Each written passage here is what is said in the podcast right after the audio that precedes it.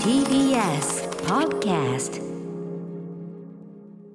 はい月曜になりました。熊崎和人さんよろしくお願いいたします。ライムスター丸歌丸でございます。TBS アナウンサー熊崎和人です。今週もよろしくお願いします。はいということで熊崎君は週末も忙しく働いていたんでしょうか？そうですね、まあ、競馬、まあ、今度の日曜日にオークスっていう比較的というか、まあ、かなりですね大きなレースがあって、まあ、そのためにそこに向けた、まあ、取材なんかをですね、まあ、はい。昨日も東京競馬場という東京の府中にあります競馬場に行ってやっておりました、お疲れ様ですねこれね。いやいやいやありがとうございます。ん。はいはいはい。そうかそうか。まあいろいろ今日もねまさにね。そうなんですよ。実はちょっと競馬絡みのね、はいはい。あの特集にもなりますからね、ちょっと私はもう一から教えていただかないと分かんないってあたりで。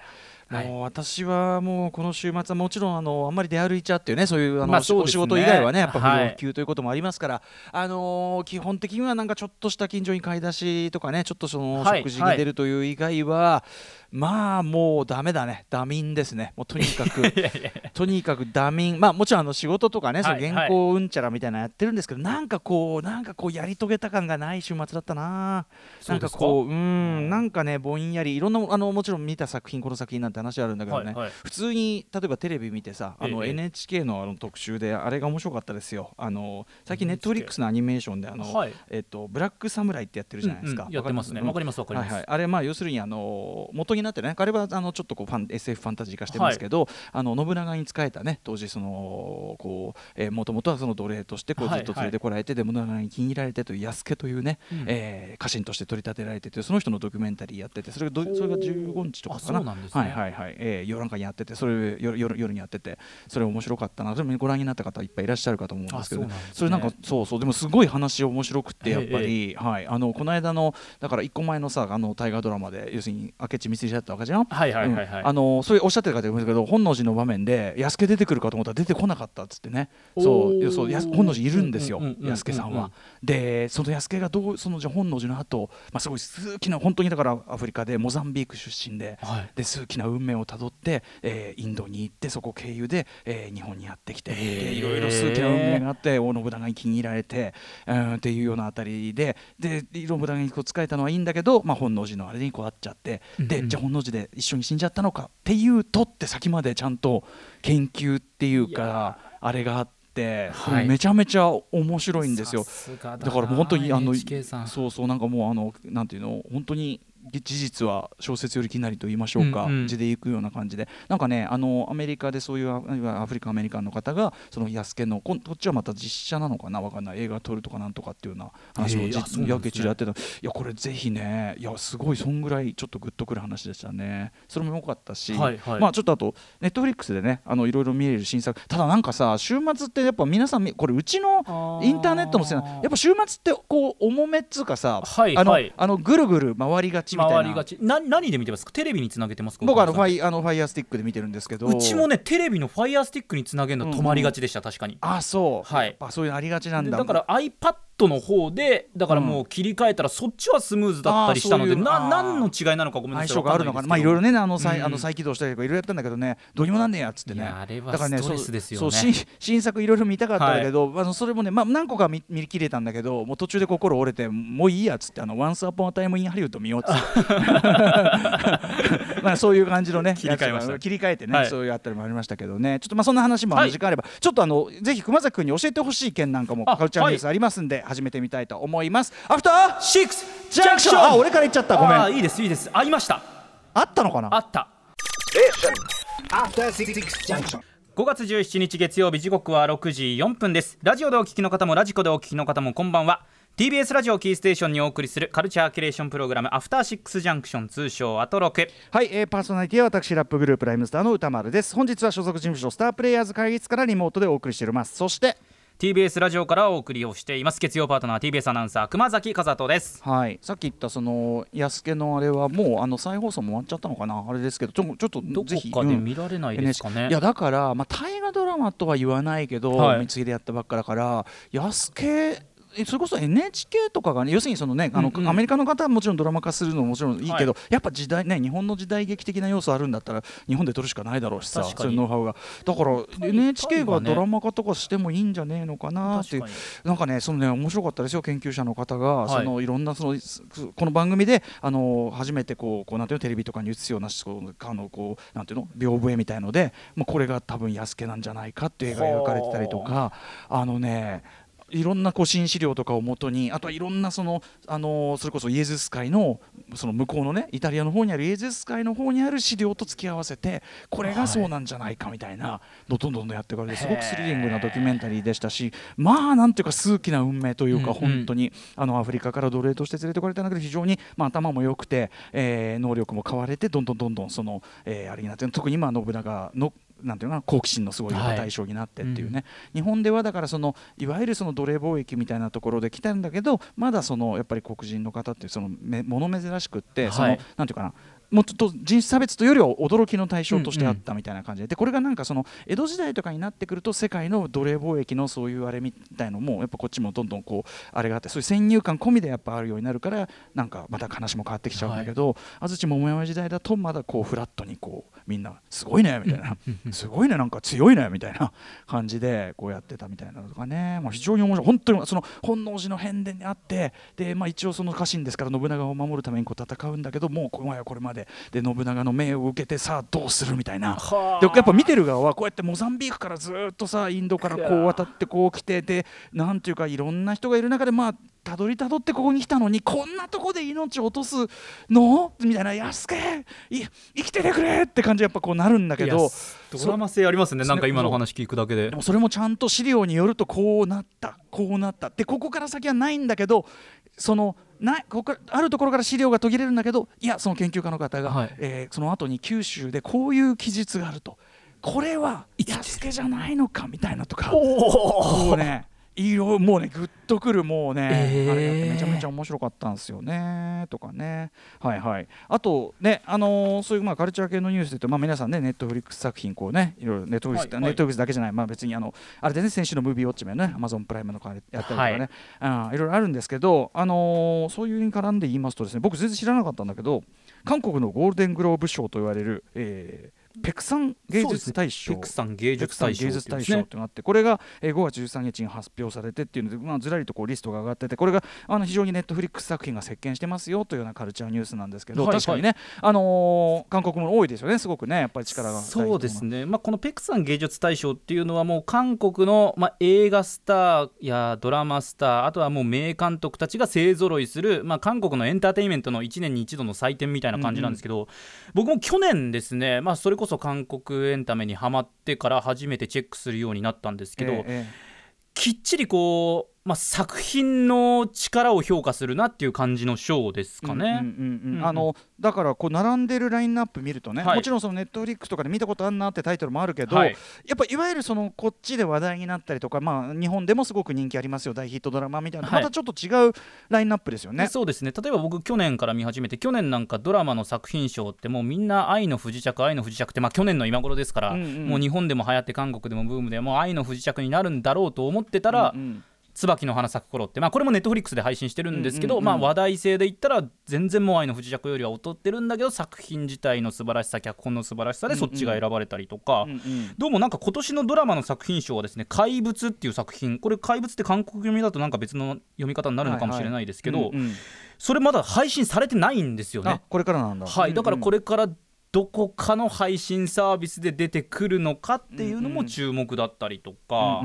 なんか他の選ばれてるノミネートされてる作品だと「最古だけど大丈夫」っていうのがネットフリックスとか、はいはい。あと「人間レッスン」ってこれ山本隆明アナウンサーが相当いいとこ絶賛してたと思うんですけど、それもノミネートされてたんですけど賞の作品賞に選ばれたのはまだその配信されてない「怪物」っていうやつだったりとか。ね、でもこれさすごいだからそういう意味では今熊崎君おっしゃった通りそのまあこっちだとまあ当然ヒット作ね、はい。まあまあわかるよね。そのどんな国でもさヒット作と評価されてるものはまた別だったりするけど、なんかその違うこうさあそのじゃあそういうこう批評価筋とかから評価高いのはこっちなんだみたいなのがわかんのがね、うんうん。勉強になるよねこれね。そうですね。本当に純粋に採点としても、今コロナ禍だから多分そんなに集まれてないとは思うんですけれども、うんうんうん。本当に韓国中が盛り上がるようなエンターテインメント。そういうショーとしてもそうなんだ。はい。ペクさん。ペクさんっていうのはね100に思う想像の層で100層とか言っていい感じではね、えーペクさん芸術大賞、はい。まああの一つこう参考にするこうこういうのってやっぱりねあのなんていうの？それこそメ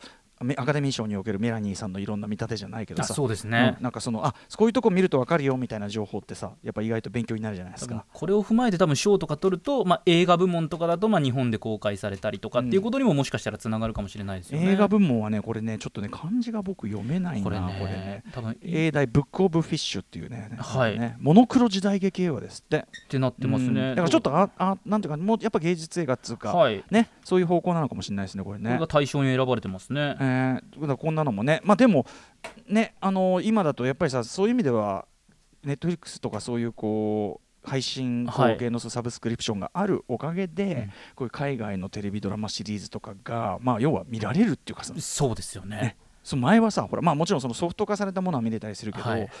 ちょっと見てみようかなとかさ。できなかったですよね。とかいろんなものがこう見られるって別にこれ韓国に限らずね、はい。あのー例えばさそのこう上位に入ってますとかその新作で来てますみたいなのとさやれこれはスペインのあれだとかさ、はいはい。あのー北欧のなんとかだとかさ。各国のねそういうのが、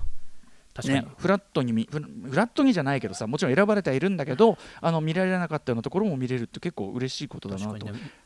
当たり前にこれまだ見られないんですよねって言ってるってことはもう見られるのが前提で考えてるっていうのはつまりそれだけね、うん。流行ってるというかね。特に韓国エンターテインメントに関してはねうん。そういうとこあるかもしれない。一時期ねねちょっとそのあの韓国映画すごいもちろんあのず充実したものがあってすごく評価されて日本でももちろん僕もねあの見てるしファンも多いんだけどなんか劇場公開がすごく極度に減った時期があってやっぱりね、あのーん。でなんかみ今最近見づらくなっちゃったなと思ったんだけどまあ良くも悪くもこのご時世でだからそういう意味ではネットを通じて、ねそうですうねん見れるようになってるという状況もあって。でその意味ではさ、まあ、韓国はじゃあ見れますよと、はい。うん、あとそのあのこの番組では特集したタイの BL ドラマすごく見えるようになりました、あるじゃないですか。でもやっぱ意外と見れないのがやっぱ中国のあー中国で普通に国内公開されている娯楽作品とかって、はい。意外とでめちゃめちゃ大ヒットしてますみたいな、はいはいはい。見られないっていうかね日本だと見る手段がなかったりして。で例えばそれはあの、えっと、以前にですねこの番組で、えっと、ちょっと火曜日にですね話題にしたんですけど、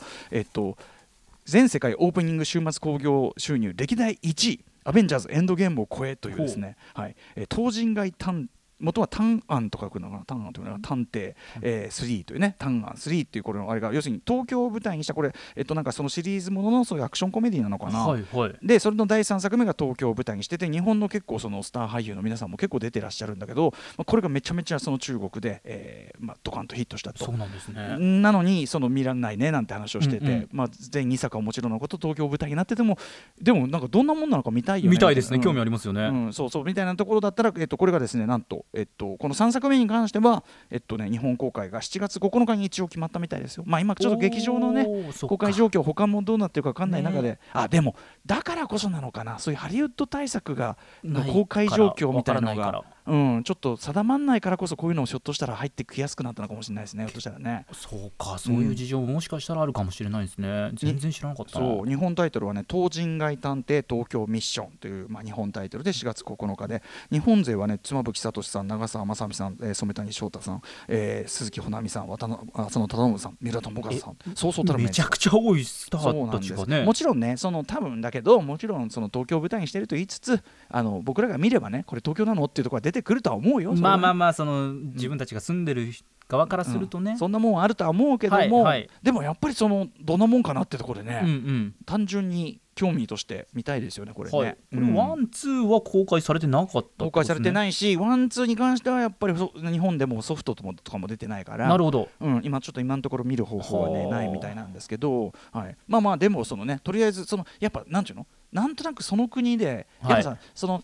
アート映画とか評価される映画はどんな国のものも入ってきやすい。けど例えばフランス映画とかでもいいけど、はい。あのーまさに今日のベルモントの話とも通じるけどそういう評価高いアート映画とかは見やすいけどでもさ実際日本の国内の映画館とかでもさヒットしてるのはもちろんさコナンでありさまあそうですね。今日から俺はでありさ、娯楽作品ね、あのーっていうことじゃない。だから是枝さんとかさ黒沢清監督があの日本国民がみんな見てるもんかってそうじゃなくて、確かに。どっちかというとそういうこう大衆が見るものっていうのはあるわけ、みんなヒットしてるものってあるわけじゃないですか。だからそれはそれで見たいじゃん。だからそのフランス映画っつっても超バカなしょうもないものあるし、これはい。はいこれ別にあのあれですよ。そういういう意味での優劣を言ってるんじゃないですよ。もちろんですもちろんです。そうそうそう。だからこうな割とこうバカっぽいコメディも普通にありますよとかそういうねだからいろんなところそういうのあるんでね。確かに純粋なヒット作というかエンタメ作というかね、うん。そういうところも。だからそういう意味ではさっきのさあのペックさん、えーはい。芸術大賞とそのね我々がこうヒット作として見るものの違いっていうのもそういうのもありますうもんね。そうですね。逆にいやだからそういうだから日本のコンテンツまあ今は「鬼滅の刃」とかがねやっぱりね本当に世界的にね。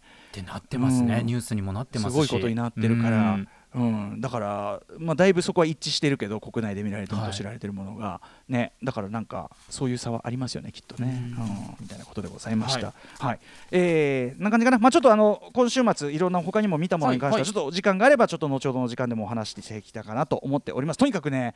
重くってうちの。止まっちゃうんですうん、ね、止まってあれさなんかさ25%ぐらいで止まるんだよ俺んちのその